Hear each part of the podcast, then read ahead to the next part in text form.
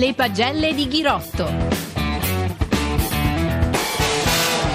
Buonasera Massimo, mi sono, voglio dire, saltato nel vedere questa volata perché, ti ripeto, insomma, raramente capita eh, di vedere simili capolavori. Buonasera, buonasera Maurizio e a tutti coloro che ci ascoltano. Vabbè, direi che hai quasi anticipato la mia pagella su Gaviria perché gli aggettivi che hai usato poc'anzi li avevo in qualche modo anch'io memorizzati è stato bravo perché in qualche modo l'ha fatta un po' da sola la volata, anche se Rick Ezzi a un certo momento ha tentato di pilotarlo, ma poi l'ha anche perso per strada, tant'è che lo cercava, si girava e Gaviria lo ha passato dall'altra parte.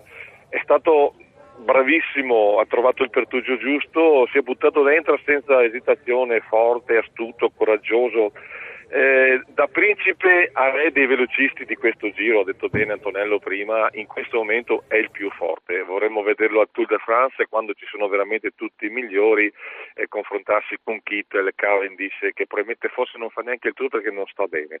E quindi più di dare 10 lode non saprei cosa fare a questo giovane colombiano.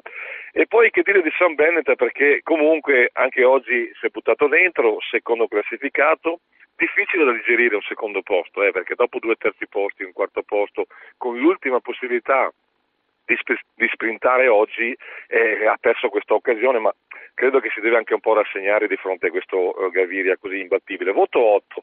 E poi Maurizio direi che un buon voto per tanti altri, perché comunque se ne dica eh, ci hanno provato, si sono buttati dentro, le gambe non le hanno sostenute, tutto quello che vogliamo, però questo è il mestiere e non, si, non hanno mai mollato. Quindi per Stuyven, Ferrari, Gibson, Selig, Modolo, Iwan che comunque una tappa l'ha portata a casa e poi Marecco, eh, bravi tutti, ci avete provato, adesso però arrivate a Milano, questo è importante e il voto è 7.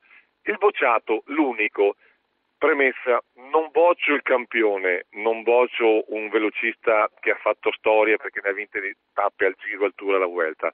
Voto quello che farà domani e parlo di Greipel. Domani andrà a casa e, e solo per questo gli do un voto brutto, gli do un 4 bisogna onorare queste grandi manifestazioni e la prossima volta la sua squadra lo porti qua e gli dica devi andare fino a Milano oppure dove arriverà il giro.